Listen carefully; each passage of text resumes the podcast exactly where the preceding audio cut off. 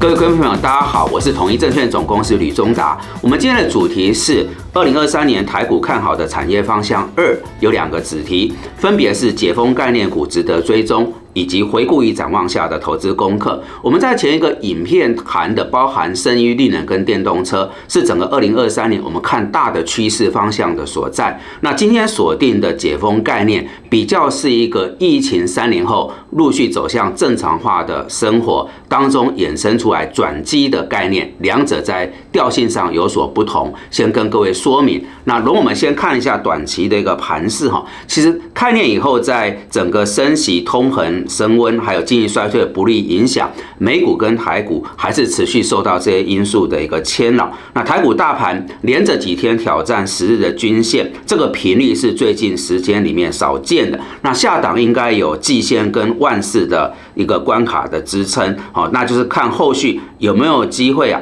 呃，站稳呃这个均线，扭转短线在一个下跌的惯性。那统一口户最新的看法是，他认为展望二零二三年最。需要关注的是中国大陆解封之后所带动的消费复苏，这是今天我们要谈的主题。另外一个焦点是俄乌战争有没有机会在短期之内结束？我们来看解封概念股为什么值得追踪。在十二月中旬，中共中央的进攻会议，他指出要随着疫情的影响。就结束了这个前面的一个黄历对经济的冲击，在这个阶段要提高就业率，刺激民众的扩大消费。那很明显，从这个会议声明看出来，中共中央、北京当局的政策已经从过往黄历为优先，转向今年来看是全力拼经济。那预期在元月八日。中国大陆全面解除边境以及入境免核酸检测的政策下，两岸三地的解封概念股随之就会升温。这当中包含航空、吃喝玩乐、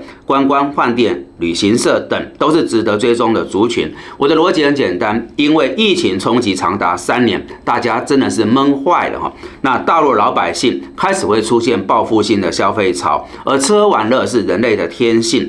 预期这样的题材，至少在二零二三年的上半年会贯穿，是有机会的族群值得追踪。那么我们再往下看，二零二一、二零二二年，欧美国家已经解封，台湾是二零二二年五月啊，守不住疫情也转为解封。那看起来大陆是在整个全球防疫的最末端，好，那但是它也开始走向开放边境了。所以我的定调是，二零二三年是整个全球经济啊，终于结束以防疫为优先走。走向正常化的第一年，好，从这里去思考有哪些总体经济跟投资上面的一个脉络。那首先，大概我们看得到就是航空客运恢复成长是大势所趋。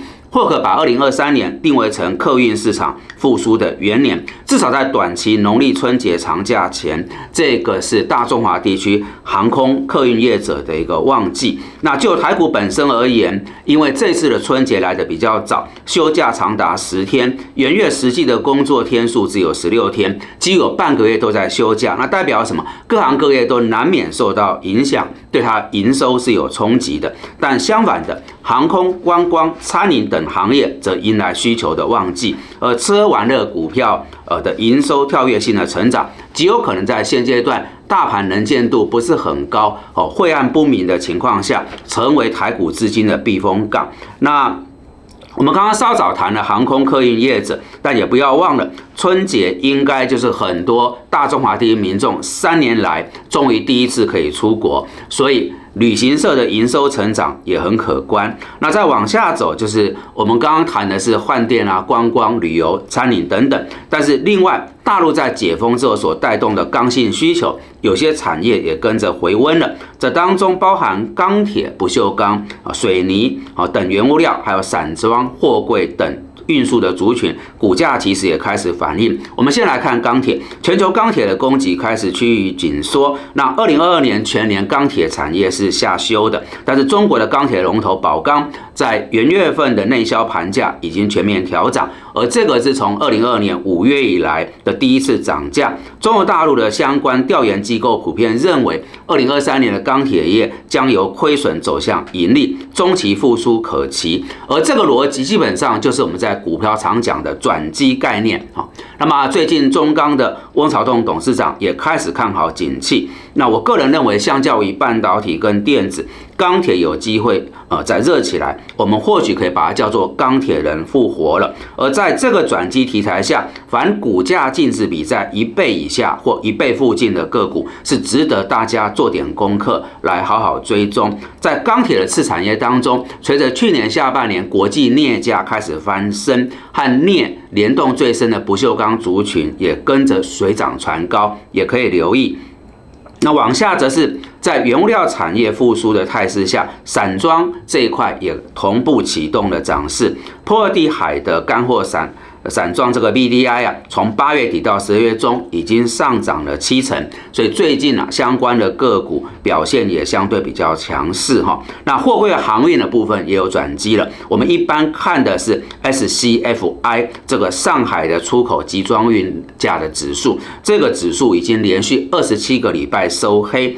好，那二零二二年全年是跌了七十八趴，很重。但是到了十二月下旬，周的跌幅已经收敛在一点多趴，这代表什么？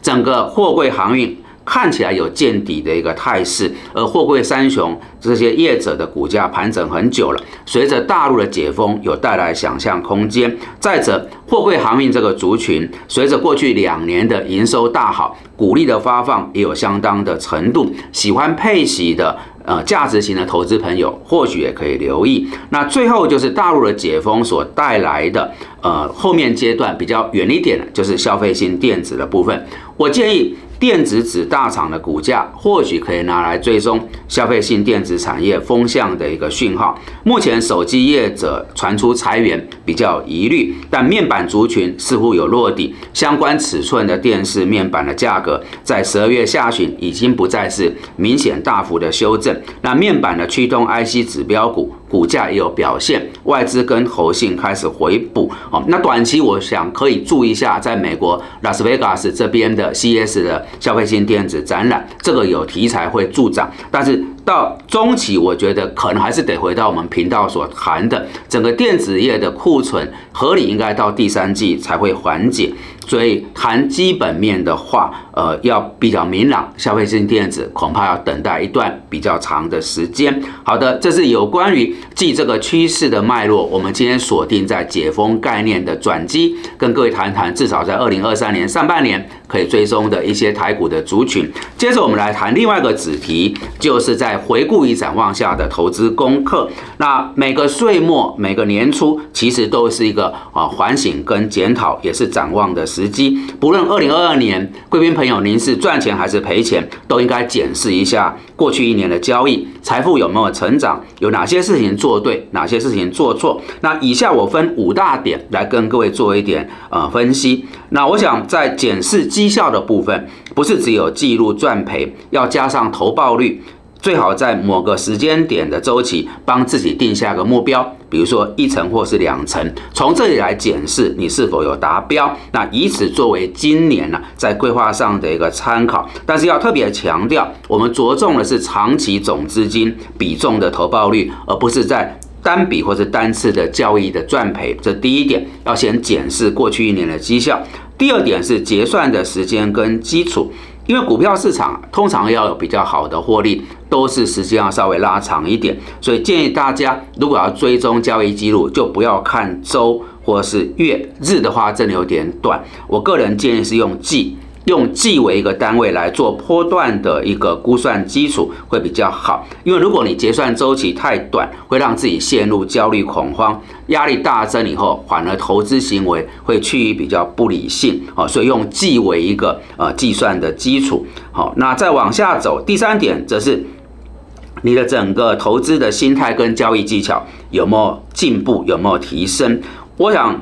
呃，在谈投资绩效，一定要先谈你的交易心理、心态跟你的专业技术。这当中包含停损、停利、买卖，你是否有序？那么投资节奏有没有稳健？而这些事情的重要性，可能远超过实质的报酬率。我有一个很尊敬的大师跟我说过，不是去想赚大钱，而是想这些投资的动作有没有做好，有做好。赚钱就是必然的一个结果哈，这各位呃参考好，这是有关于交易心态跟操作技巧。第三点，第四点是绩效最好跟最差的标的也要评估，这点我觉得很重要，大家参考。一般小赚小赔它不太具有意义，但是会让我们大赚或大赔的，一定是有做对一些很正确的事，或是犯了某些很严重的错误。所以我们要把这个症结关键点给找出来，因为那就是你我日后有可能大赚或是大赔的决胜关键所在。哈，那最后一点就是